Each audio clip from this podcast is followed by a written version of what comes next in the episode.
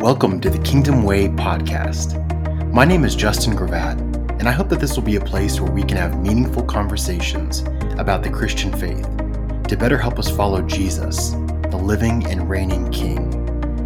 My goal is that through these theological discussions, we can better learn about the way of Jesus, which will profoundly influence how we live each and every day.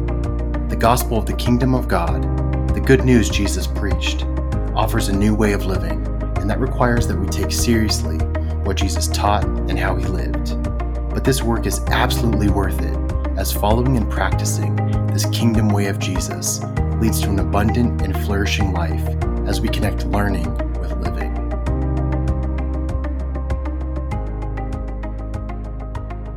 Have followers of Jesus lost the value, the influence, the importance of beauty? My guest today says, quote, Evangelicals have failed to employ the word beauty in our daily vocabulary, and that means we have failed to incorporate beauty variously into our everyday conversations, how we treat others, the way we navigate daily life, and our own lives in Christ. It might mean we ourselves are not purposefully beautiful. Hello, friends, and welcome to another episode of the Kingdom Way podcast. Helping me unpack some of these ideas is my guest, Dr. Ed Rybarczyk. He holds a PhD in the history of theology and has four published books, one of which earned a Book of the Year award. After teaching theology full time at a Christian university for 15 years, he's eager to share his expertise and out of the box thinking with everyone. He is also the voice behind The Uncensored Unprofessor, a great podcast which addresses theology, cultural matters, and much, much more. Dr. Rybarczyk, thanks so much for joining me on the podcast. Well, thanks, Justin. It's a privilege, and I I love that you're doing a theology podcast and provoking people to think more carefully about their faith. So it's a it's a delight to be with you today. I have great memories with you. Um, I had several classes with you during my undergraduate years in college. I remember you talking about what you call POMO, which is a shorthand way to talk about postmodernism, which I've carried with me all these mm-hmm. years. And I believe you would even give people yellow cards like in soccer and maybe even a red card sometimes. I'm not sure. Am I remembering that correctly? there were different little classroom rules. Yeah, you couldn't sneeze. you could sneeze, but no one was allowed to say bless you because I had already pre blessed the whole class. You couldn't ask a question that someone just mm. asked because that meant you weren't paying attention. Mostly the the yellow card and the red card were a way to do something crazy and zany to keep the class engaged. And uh, I don't think I think maybe one student was offended when they got yellow carded over all the years, but most everybody else loved it. Yeah, that was that was great. The the question repeat question issue, especially, I think other students appreciated that because it always was sort of awkward when you would ask a question and then three minutes later someone else would ask the exact same question and you just addressed it straight up. So I, I appreciate that. yeah. Yep. Yeah. It was fun. No, you were a very, very popular professor back in the day. And now you call yourself, I believe, the Pope of podcasting. The so Pope of podcasting. yeah. Well, in class uh, at Halloween, several years I would dress up like the Pope. And again, there were only a few students who were offended. It was mostly Halloween fun. But you would talk, I would talk about how in the classroom I have authority and people believe things that I say even when I don't have warrant because there's something about the office of professor you have authority. So I thought it'd be fun to carry that over into the podcast and say, by the authority invested in me by me, I'm now the pope of, of podcasting. But yeah, it's it's all just a way to be goofy and to, and to make things more entertaining. No, we all we all appreciated it. Yeah, it is. I know there have been some studies that if someone wears a suit and tie or looks like a doctor, people just seem to accept their what they say and what they do without question, um, which is kind of scary when you think about it. Well, it was weird for me when I first started teaching to realize these people are listening to what I'm saying, and then and then the re- deeper realization, oh my goodness, they they they trust me and they believe me. So over time, you really realize that that's a sacred trust hmm. that that office carries gravitas or weight to it that shouldn't be abused and don't get me going on how much it is abused today but so uh, I wanted to make it playful and engage the students more than try to stand up there and pretend that I was some Einstein or something. Sure, sure. So, talk a little bit about your podcast. The title is The Uncensored Unprofessor. And I, I, love that title, but why uncensored and why unprofessor? What's the story behind that? So I had two two former students who were pushing me to do the podcast, and my daughter-in-law was also prodding me to do the podcast. And when we began thinking through different names, I I just put out on Facebook to my fr- friends, which is mostly former students, hey, what would be a good name for my podcast? And a student, interestingly enough, she lives in Colorado. I forget which town.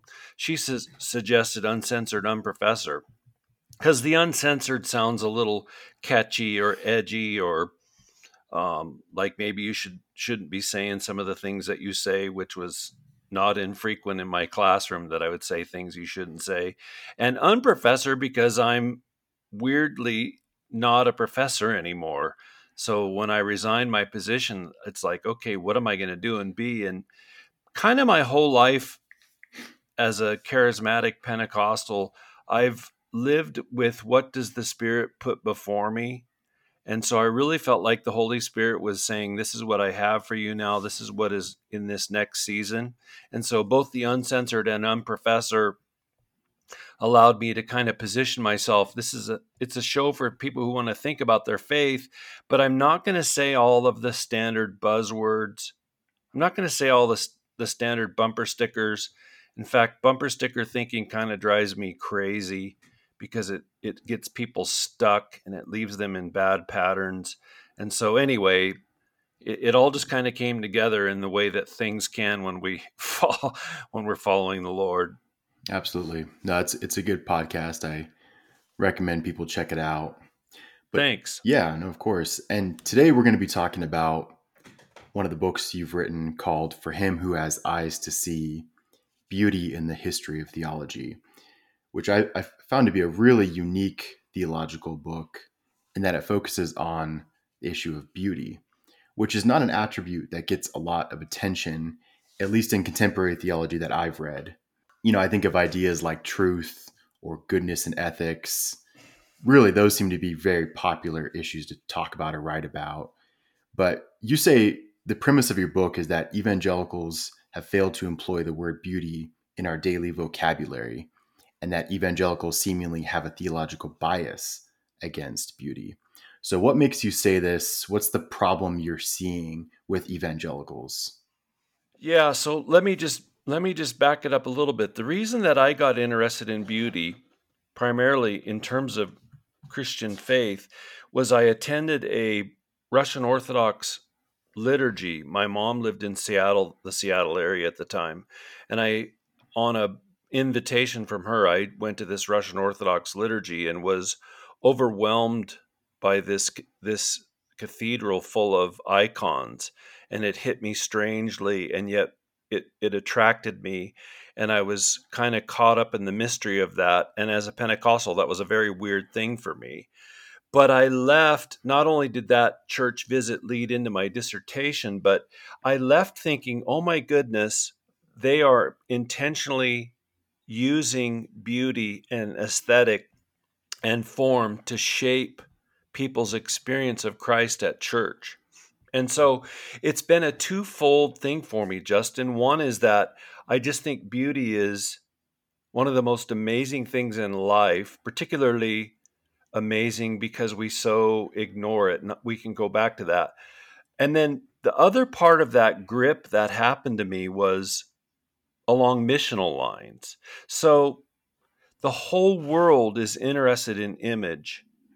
The whole world is interested in aesthetic, whether we talk about jewelry or how we design and, and decorate our homes or our apparel or the cool sweep of line on our car. The whole world is interested in, in design and aesthetic and image. And here we have the evangelical church making zero use of that zero.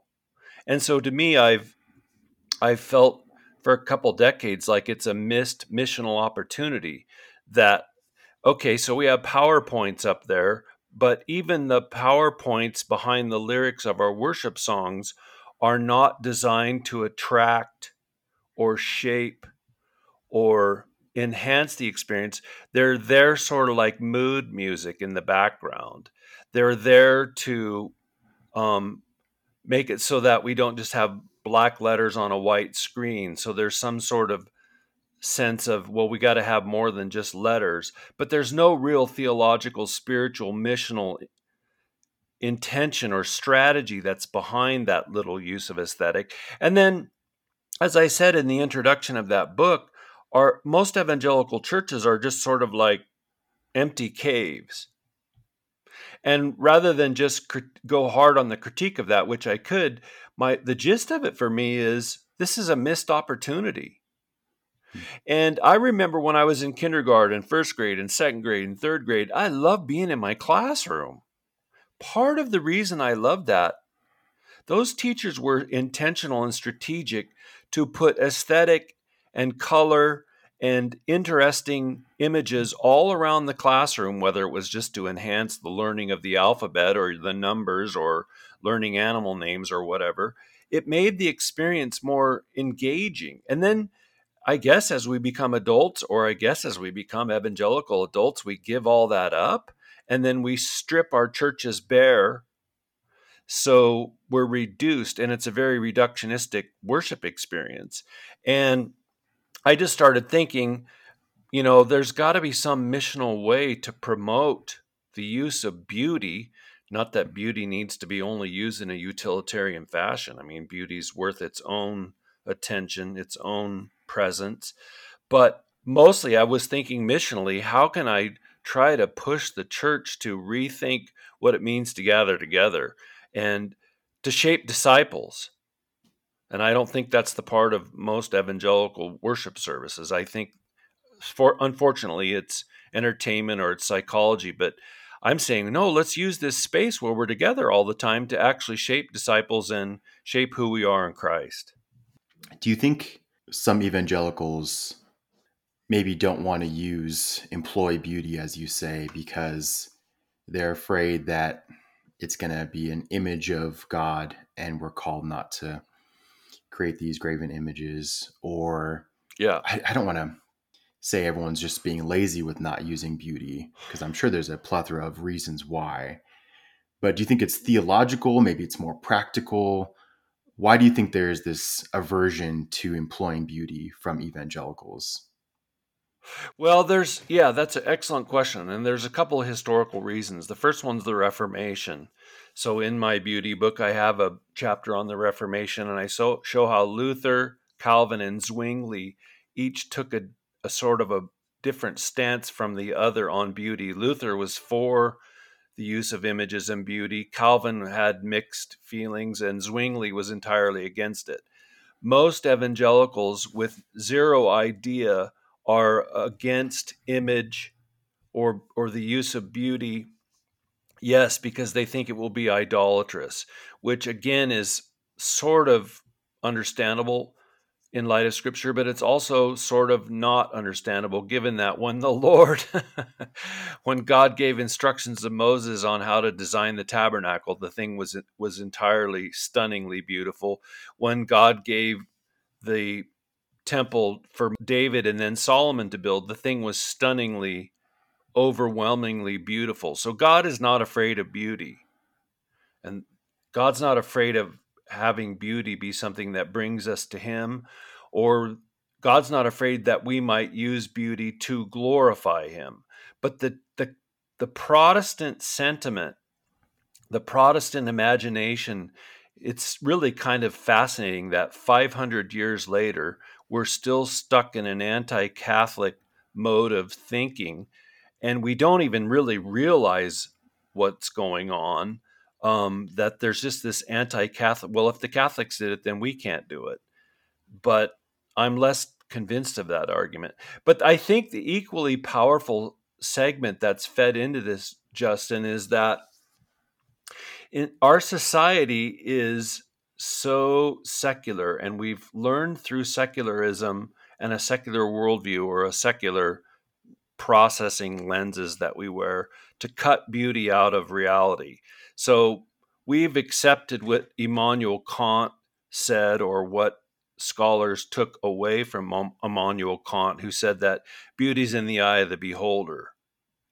And so we reduce beauty to some subjective experience or a subjective opinion when in fact it, that's not true, but that's what that's the lenses we've been handed. If if the Protestant Reformation's had a 500 year effect on us, secularism's had a 200 year effect on us, but secularism has had the advantage of the entire educational system and politicians and government spending and popular pop culture that presses down upon us until beauty's just just completely obliterated from the way that we think. And so it's it it's just it's entirely stripped away. I mean, thinking I was aware thinking about your and my conversation today and I thought, you know, except for my mom and my wife and two of my friends who I graduated from college with, we remained friends for 40 years and apart from those four people, no one in my life talks about beauty. Hmm. And that's that's really stunningly remarkable given how constantly we are saturated with beauty. We're also constantly saturated with ugliness. That's another discussion, but beauty surrounds us every single day, and we so completely teach ourselves not to pay attention to it. And so all of that pours down into the way that the evangelical church processes its its aesthetic or it's it's not even just about what we see with our eyes even though i made that the title of my book. It's just the whole way of bearing that we do life. Beauty's all around us but because we so exclude it because we so deny it then we're no longer even able to talk about it. And if we can't talk about it there's no way to bring it into our perceptive field. One thing that just popped to mind as you were speaking is i've been encouraged more recently with some of the what's called imaginative apologetics. This this focus on you know you think of the good the true and the beautiful and how a lot of hmm. theology and a lot of apologetics seems to focus on the good and the true. And of course those are wonderful things to focus on but the beautiful aspect of the gospel of jesus of god of the biblical narrative. I think like you're alluding to a lot is lost there and that we're not capturing that because we're so saturated with beauty. And I think a lot of non Christians could be really captivated by the beauty of the Christian story if we employed that more.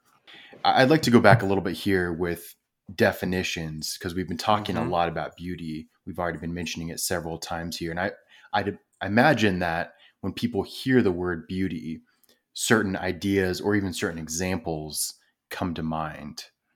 And you even made a distinction there between someone or something being pretty and something or someone being beautiful.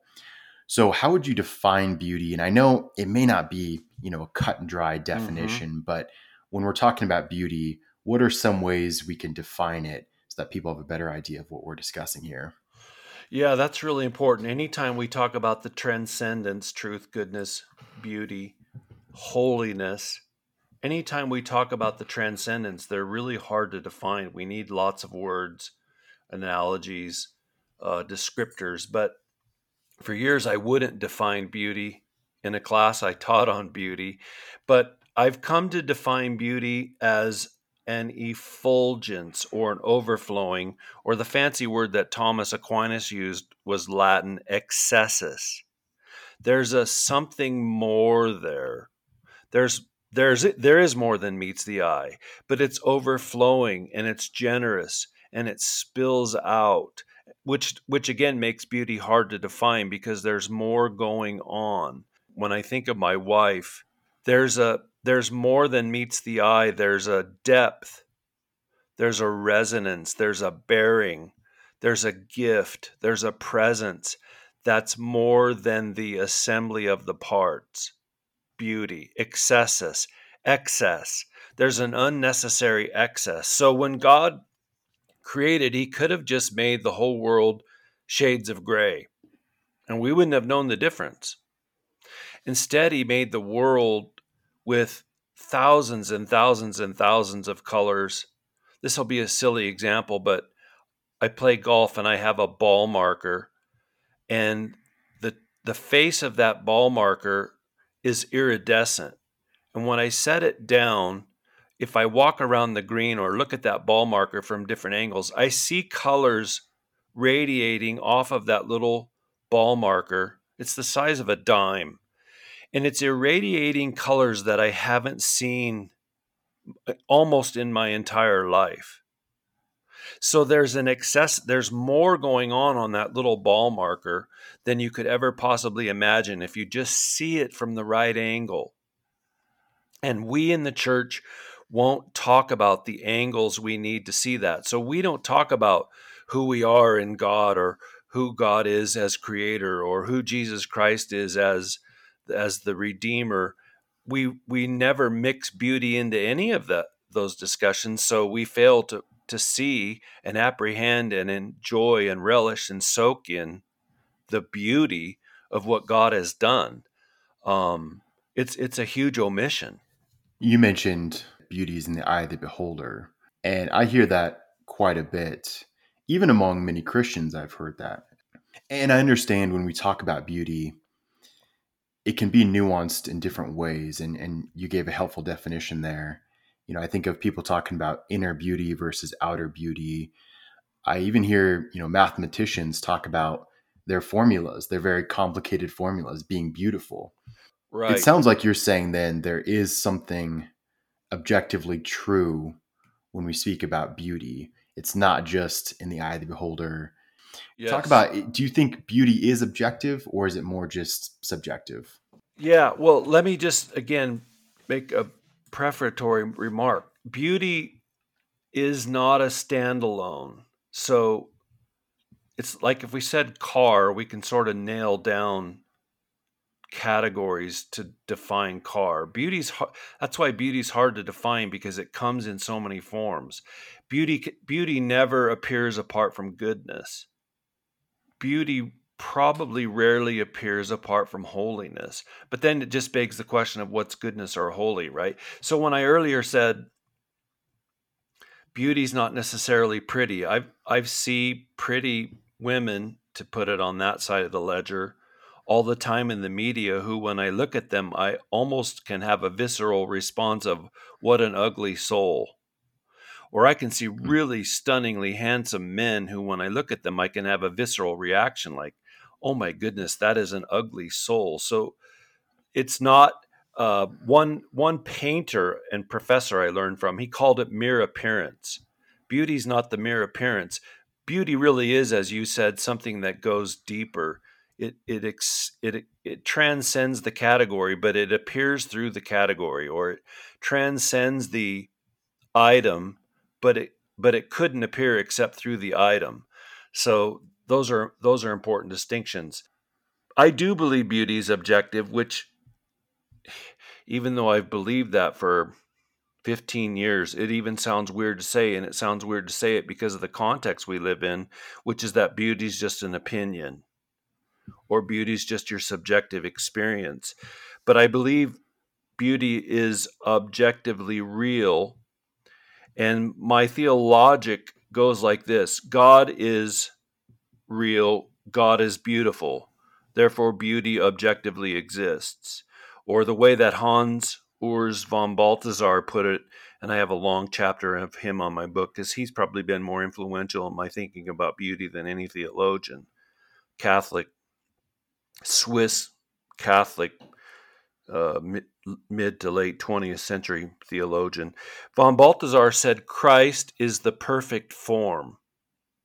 So he wrote a five he wrote a five volume systematic theology using beauty as his grid and he he used Christ as the as the perfect man. Here's a man who is 100% attuned to the Father and the Spirit and he showed us how to live and be and walk and be and orient his whole life. He was the perfect embodiment of what God has for the human form, the human person.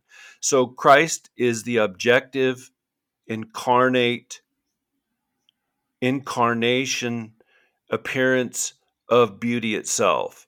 That wasn't metaphorically real. That wasn't allegorically real. That wasn't air quotes spiritually real. That was earthly, human, embodiedly real, objectively real. Beauty is real. And what happens is that again frequently we aren't we don't know how to recognize beauty. I used to lead a Justin, I used to, for years I would lead these tours of the Getty Museum down in Westwood, there, above UCLA there. And I had a friend who would go with me who was an artist, so I would talk theology and he would talk art. And at the end of every 5-hour tour of the Getty Museum, we would go into the impressionist room this impressionist gallery. And at one point he and i stopped and figured there's got to be worth a billion dollars worth of paintings in this one room. I didn't like impressionist art. I would go in there go yeah i know this is famous and i know that these are all great names and all of these paintings show up in the art books of of every high school college art book ever produced all these paintings are in there but to me it was just like meh and my friend Dave, he said, he goes, I don't think you're looking at this right. You don't understand what they're doing. You're looking for realism, and that's not what they were doing. They were trying to capture the way that light bounces off and plays with form. And when he told me that, I went, "Oh my goodness. I okay, now oh, now I get it. That's why that harbor scene has so many blues and greens and grays and purples all exploding off of that canvas. He's not trying to do realism. He's trying to show me what the art looked like, what that what that scene looked like at at 5:15 in the morning when the sun was first coming up on a partially foggy day. oh, that's so cool. I needed someone to tell me how to look at what was objectively beautiful. Even though it was right in front of me, probably for eight trips in that gallery, I always went in and went, meh. When I was taught how to see that, the beauty began to explode off those canvases for me. I think that's the same of our experience of beauty in in everyday life. We have so muted We've so diminished. We've so blocked out. It's like we've mm-hmm. graffiti spray, spray painted over beauty. We not only don't know how to talk about it, we can't even see that it's there, but it's objectively true.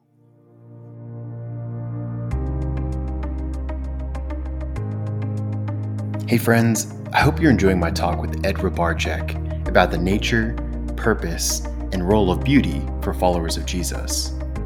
I want to share a thought experiment with you by asking a question, and that is Would you still be a Christian, one who follows the way of Jesus, even if there was no afterlife? Of course, I absolutely believe that the faithful will live forever under King Jesus in the restored creation, but I invite you to consider my question regardless. Assume God exists. Jesus came to earth and showed what a flourishing human life looked like as he was indwelt with the Holy Spirit in union with God and that Jesus called us to imitate him in all of this. But in this thought experiment, assume life ended at death for us and there was no afterlife. Would you still find value in the Christian way?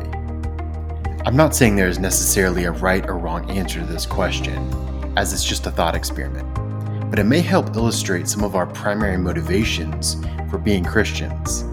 Are we motivated primarily, even exclusively, for our own security, for our own destiny, about avoiding hell, for example?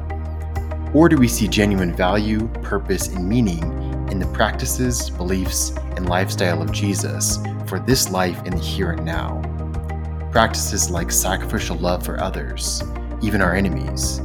Beliefs which include seeing all humans having intrinsic value as image bearers of God, and a lifestyle which prioritizes humility and growing in virtue. These two motivations are not mutually exclusive.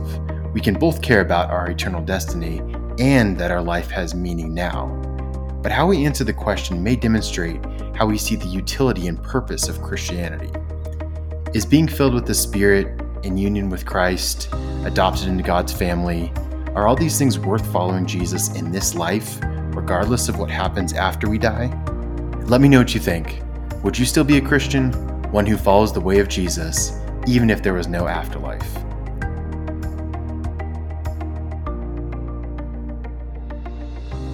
Part of what you're saying reminds me when I first listen to a new song or album, or I see a piece of art, and I appreciate the art, but sometimes it does take an expert artist or someone who really understands music composition to help me have eyes to see and to really unpack the yeah. beauty, the nuance, the complexity in the piece of art or the song.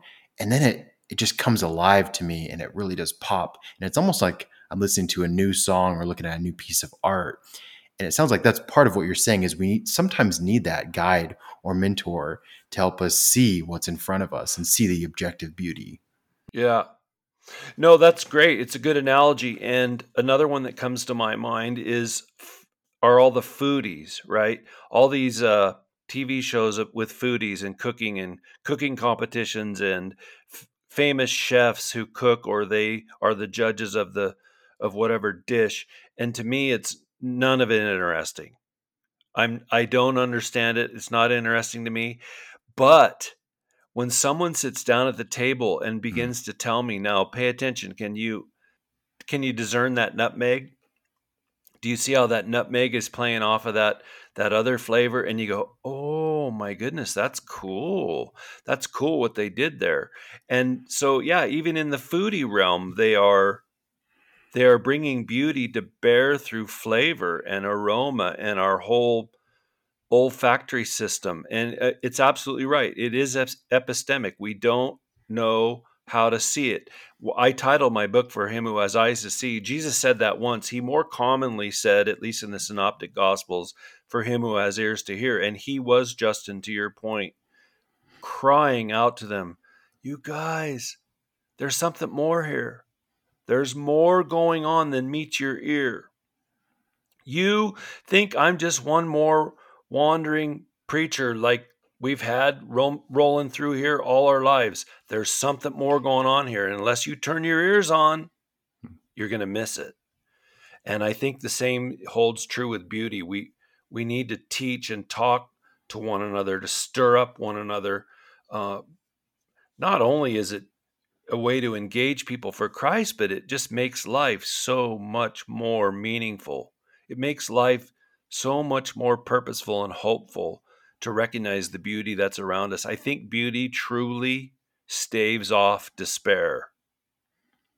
But if we're not aware of that, then, you know, all I'm doing is staring at my computer screen and tracking the daily news. And it's easy to fall into despair when you do that. When in fact, if you just step outside for a few minutes and if you learn to look the right way, you might see beauty exploding. As I was reading through your work, I did think a lot of the temple and the tabernacle as described in the Old Testament. And you mentioned that earlier in our conversation here. And just the meticulous detail that goes into all the colors and the jewels and the cloth. And you do get the impression that God does value beauty and wants people to be invited into spaces yeah. that are beautiful. And that does make me think of our local churches. My wife and I, we visited Roman Catholic churches, Greek Orthodox churches, Anglican churches. And there is something really powerful when you step into those locations and are just struck by the, the beauty. And I think it helps foster a sense of reverence and holiness and sacredness and a lot of our Protestant churches, not all of them, but a lot, don't seem to really capture that. So I wonder in what ways can we start to move in the right direction with our local churches so that we start to capture some of that beauty so that people are invited into a space of reverence? No, it's it's it's the it is the question. And again, I wouldn't want to as a Christ follower only talk about beauty in terms of the church gathering, but it certainly would start there. And you're right. Um, if you go into a, I've visited, I make it a point to visit churches, and I want to know what the different ways of being and worshiping Christ are out there. I like I like having my toe in the water, knowing what's going on there. It is amazing to me, Justin, how many churches will not even have a cross mm-hmm. in their sanctuary. Now, when I was a kid, even low church Baptists and Pentecostal churches still had simple emblems, crosses and altars and communion tables and things like altar rails. We still had those. Today, if you go in, they're sort of like empty caves. Or if they have a cross, it's off to the side. Or if they have a cross, it's in the back. But it's amazing to me, not that it only needs to be a cross, but it's amazing to me how stark and empty it is. So probably needs to start with the pastors, right? Pastor, you, you, and I, I would teach this way a certain demographic of your congregation is already attuned this way. You aren't, you're rational, you're literate, you're word oriented. But there's a certain demo in your congregation who is they're vi- they are visual, they are artists or they are they are attuned differently to life. They're usually more compassionate, they're usually more uh, live in their feelings than than the rest of us. But there are people there who will be totally lit up if you have some emblem, some instantiation, some object of beauty there. And if you don't want it to be of Jesus, um, it it could still be uh, all kinds of ancient Christian representational art of shepherds and arks and rainbows. There were all kinds of things the ancient Christians were using in the first couple centuries that are straight out of Scripture that could be touch points for people to to be present in their worship of God. Um, but it probably has to start with pastors. But let me tell you what, this is a big ask because again, with my friend Dave, we tried we tried for probably seven years to we started an organization we called it eschaton creative and we approached pastors and artists about doing missional art for the sake of the kingdom and for the sake of building disciples. And it was like um it was like trying to to scratch granite with your fingernail to make a difference because the the church's imagination to your point that epistemic sensibility that orientation to life is so like granite formed that to get the the local it's going to take some out of the box pastors. And we believed my buddy and I believe that there is a billion dollar industry that's coming there are if you only want to think about it as a crass capitalist there are billions and billions and billions of dollars that are going to be made when low church protestant churches it's probably going to have to start somewhere as well it's going to have to start somewhere like hillsong or some mega church that all the other churches follow. When they do it, then all the other churches are going to go, Oh, this is the coolest thing. We can engage people this way. That's so cool. And then it's going to explode. But I don't know. I, I tried to write a book on it. I wrote a journal article. I taught a class on it.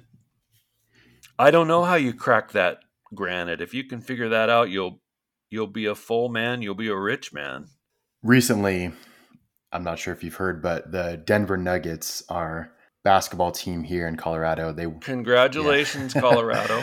yeah, they they won the NBA championship, and I watched the game, and I noticed there's the national anthem that's sung, and then the Pledge of Allegiance, putting your hand over your heart, the United States of America flag, and I think a lot of these things form habits that encourage this corporate camaraderie with citizens of America. And I wonder if Protestant churches were to employ more visual aids in their services, if that would help encourage a sense of being a corporate body, a body yep. of Christ, instead of just being individuals coming to the same church. But I think if you if you say the creeds, if you yep. have emblems to look at, it just helps form more of a, a sense that you're a family, you're brothers and sisters in Christ. Right. No, I agree, and there, because you're right, there are sociological reasons for doing this. Communities are communities don't hang together over nothing. The communities are orient are oriented around something, and across human history, frequently they were oriented around images, and that makes pastors nervous because an image can become an idol, right? But anything in life can become an idol. The altar can become an idol. Uh, this is a weird thing to say. Our Bible can become an idol. Uh, there are many pastors around the globe for with whom their congregations they function as idols. So the fact that that happens and human nature is wired that way doesn't mean that we throw the baby out with the bathwater and just say, well, we're going to get rid of all beauty. We could say we're going to get rid of all truth for the same reason. And in fact, aren't we watching big chunks of the church say, well, since truth is offensive, we're going to get rid of that too? That's never the answer is to, to get rid of the transcendent.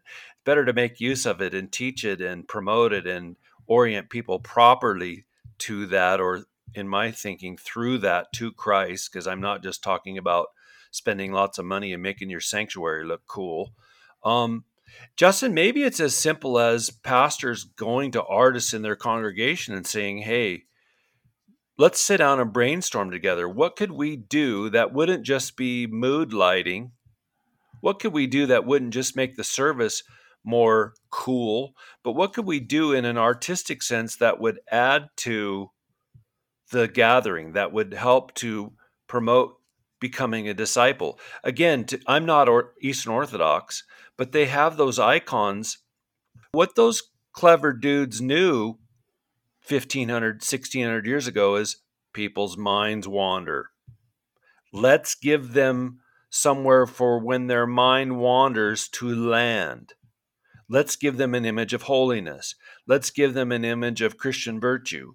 Let's give them an image of Christian faithfulness so that when their wandering empty mind lands they're still brought back to christ and I, I, to me that just makes that's exactly what my kindergarten teacher was doing she knew that when little eddie walked in the room he was going to get bored and he was going to look around and he's going to start daydreaming where did eddie's mind go when that happened up to the letter 1 over to that picture of the giraffe under the letter under the letter G. It was clever, it was genius, and it was a recognition of human nature. But you go into a Protestant church and it's a cave, it's a vacuum. So where does your mind go? Well, Lord knows we wouldn't want to know where a lot of those minds are in the middle of a church service. because there's nothing there to affix their attention other than that platform and that speaker. Yeah, I hadn't thought of that, but that is incredibly practical and just realistic too. That a lot of people have trouble sitting for an hour or however long the oh. service is. Yeah. So to give them something, if they're looking around, to give them something beautiful and detailed and theological as well, you can learn about God through a lot yeah. of these images and pictures and pieces of art. Yeah. I have started it. Well, it, again, this was a God thing. I won't even go into the to the to the setup and the story, but for for about five of the last seven years of my life, I've been in an Anglican church. I'm a I'm Pentecostal. I've been in an Anglican church. A huge reason for that is beauty. And the church where I am now, we have a brand new church building. It's only it's not quite two years old, but I've never seen this before, and it makes a million percent sense to me. On either side of the sanctuary uh, up front of the altar if you look at the left or the right above the altar on one side there's a caravaggio painting of jesus at the dinner on the from the road to emmaus on the other side there's a painting a renaissance painting no this one's 20th century painting of jesus healing a, a little girl i think it was the raising of tabitha and both of those paintings, their reproductions, obviously, our little Spudlandia, Idaho church couldn't afford a Caravaggio, right? Our our church would be broken into every day of the week. Someone would want to steal that Caravaggio. They're reprints, but when I'm sitting there and my mind begins to wander and I look up and I see those images and it brings me back to some biblical story. But it's a it's a story that comes to me through beauty. They're beautiful paintings. I've never been in a church in my life that, other than in Europe, I've never been in a church in my life that had paintings on the, either side of the altar. It's and it's so simple. Those couldn't have cost very much compared to putting up a whole bank of mood lights or fog machines. They just couldn't have cost much as reprints to put up there. And it's such a simple mnemonic, mnemonic that mimesis, the, the way to focus the mind and the memory, is such a simple device. And it adds to the whole design of the sanctuary. It doesn't detract. Switching topics here a little bit. When we think about God, and I think of God's what's often called called his superlative attributes of the highest rank. Uh, attributes like omniscience, omnipotence, omnibenevolence, and those are just fancy ways of saying God's all knowing, all loving, all good. Oftentimes, beauty isn't spoken of a lot when we talk about God. And you write in your book that beauty is an oversplash of God's glory and love. Do you think that we in the church, in theology, at the university, we should be talking more about God being beautiful. I had the privilege of leading, co leading, and leading four trips to Italy, four month long study abroad trips to Italy, where we're looking at some of the greatest art in all of human history. And there you are when you go into Rome, or I'm thinking right now of Florence, and you get on a train and you're going down the train track, and there along the walls of that train track are literally miles of filthy black graffiti. And it so betrays the beauty and the history of Italy. It so betrays the beauty of the landscape. And that graffiti is meant to be an offense. It's meant to violate and shock your sensibilities. The coolest thing about beauty is it comes in peace. Beauty never says to somebody, um, I'm I am going to beat the hell out of you unless you get down on your knees. Beauty is always a free offering. This comes from David Bentley Hart, an Eastern Orthodox mm-hmm. writer who was ripping off Gregory of Nyssa, one of the Cappadocian fathers.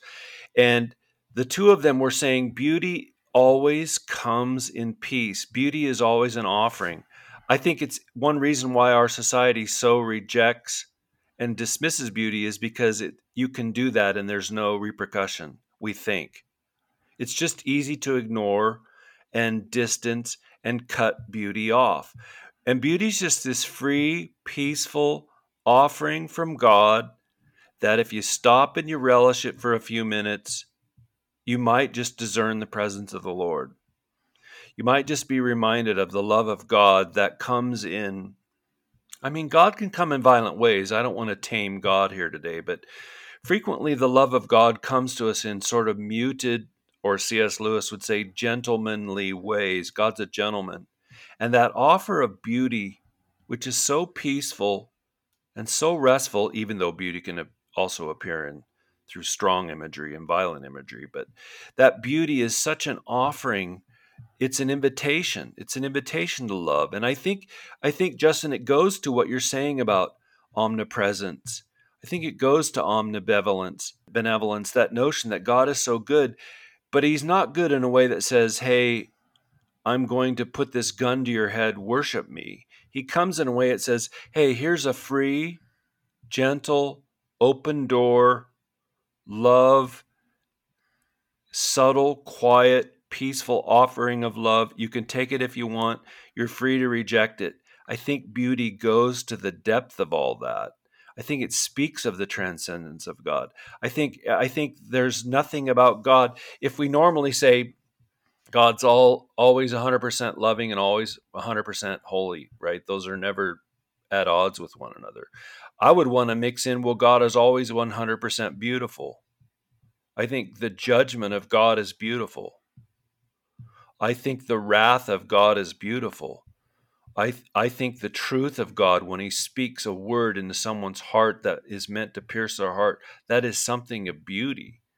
But again, it's just not part of the of the way that we incorporate or the way that we think about the attributes of God. When every description I've ever read uh, about heaven, or anyone who's had a near death experience of heaven, they can't help but describe the beauty or try to describe the beauty that they encountered. Well, that's saying something about the reality and the the character of God himself. Yeah, I think it's so important when we think about God. I think there's a tendency to always prioritize or think about one attribute to the exclusion of others. I know I've done that myself for different reasons or theological commitments. You know, we prioritize God's sovereignty or God is love, God is a consuming fire, or God is light. But I think we need to hold these all together and see that, like you're mentioning, they they complement each other and they reinforce each other and they make sense in light of each other. And I think beauty is one that needs to be added to that mix there when we think of God, that it's perfectly consistent and reasonable to say, yeah, God is wrathful, merciful, compassionate, loving, also that he's beautiful. And these don't, they're not mutually exclusive right. attributes of God. Yeah, well, the history of the history of the church is full of mystics and other, even common folks who have visions or apparitions or prayer or other of the beatific vision and that is saying they are they are beholding the beauty of the lord i mean that's as old as ezekiel right that's as old as moses at the burning bush something seized the attention of his eyes. He couldn't look away. There there was something transfixing going on there. That again that that's saying it's shouting to us in silence about the beauty of god himself. And and i and that makes me approach god differently. He right? We all like you said we all have these images of god. He's this stern father. He's this shepherd. He's this he's this lord of history. Yeah but he's also a god who's the essence of his being is beauty and that's going to make me approach him differently. And if if we take that up and incorporate that correctly that might make me want to live my life in a beautiful way. Final question for you here dr Rybarczyk um, here on the kingdom way podcast we try to connect correct thinking with correct living as we follow Jesus. So what practical steps can we take to to have eyes to see the beauty around us? Yeah, my that's a that's such a good question because we we want we want there to be application, we want there to be uptake, we we want it to to bear fruit. I came up with this one years ago. May may have just been sitting on the patio, and I pray regularly, thank you, Lord, for blue on green. I can look out over the horizon of trees and various foliage and thank him for the blue sky. It's an it can be an everyday discipline where I'm I'm pausing to positively say, "Wow, look at I, I did this the other day. Look at the absolute magnificent symmetry and design of that flower. Look at just the petal of that flower. That's how real God is. That's what an amazing designer God is. That's the way that God is active in life. The whole universe is saturated with beauty. I can daily, as part of my spiritual, which I don't like saying it that way, but that's the parlance, as part of my spiritual bearing in life, I can practice beauty every day as a way to practice the presence of God. That's not the only way, but it's a simple way where in my own self, when I'm quiet, I'm it's not obtrusive. I'm not inserting myself into other people's life. If I'm riding along in the car, or last night we had the most amazing clouds rolling through there. It was you could if you painted them, people would go, "No way." Thank you, Lord, for the beauty of your creation. Thank you for the beauty of those clouds. Lord, come be beautiful in my life. Help me to live my life in a way that spills out with the beauty of who of who you are. So in our prayer, our devotion, we can do that. But another practical way is to try to find, and this is harder, Justin, but to try to find Christian artists, not necessarily making Christian bumper art. I don't mean that, but people who love Christ, who are serving Christ as artists who produce beauty. It could be furniture, it might be upholstery work, it might be painting, it might be statuary, uh, it might be an icon, but support Christian artists and and talk with them and learn from them because I, they're a segment of the of the community, especially the Protestant community, that are really really kept in a corner. And I think if we gave them the chance to, to flourish and get engaged missionally, we might be surprised at at the at the gifts, the spiritual gifts they could bring to the table for the benefit of everyone. That's some really good advice there. I think this topic of aesthetics and beauty is really practical, as you noted. It helps foster a sense of gratitude in our prayer life. It makes the Christian case in apologetics and evangelism much more compelling. So, thanks so much for coming on the podcast, Dr. Rybarczyk, and for sharing your insight on this topic. Thank you. I'm honored. This was a blast. I appreciate the invite.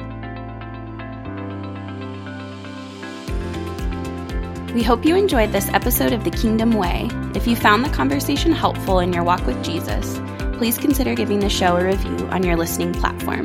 Thanks, and we'll see you next time.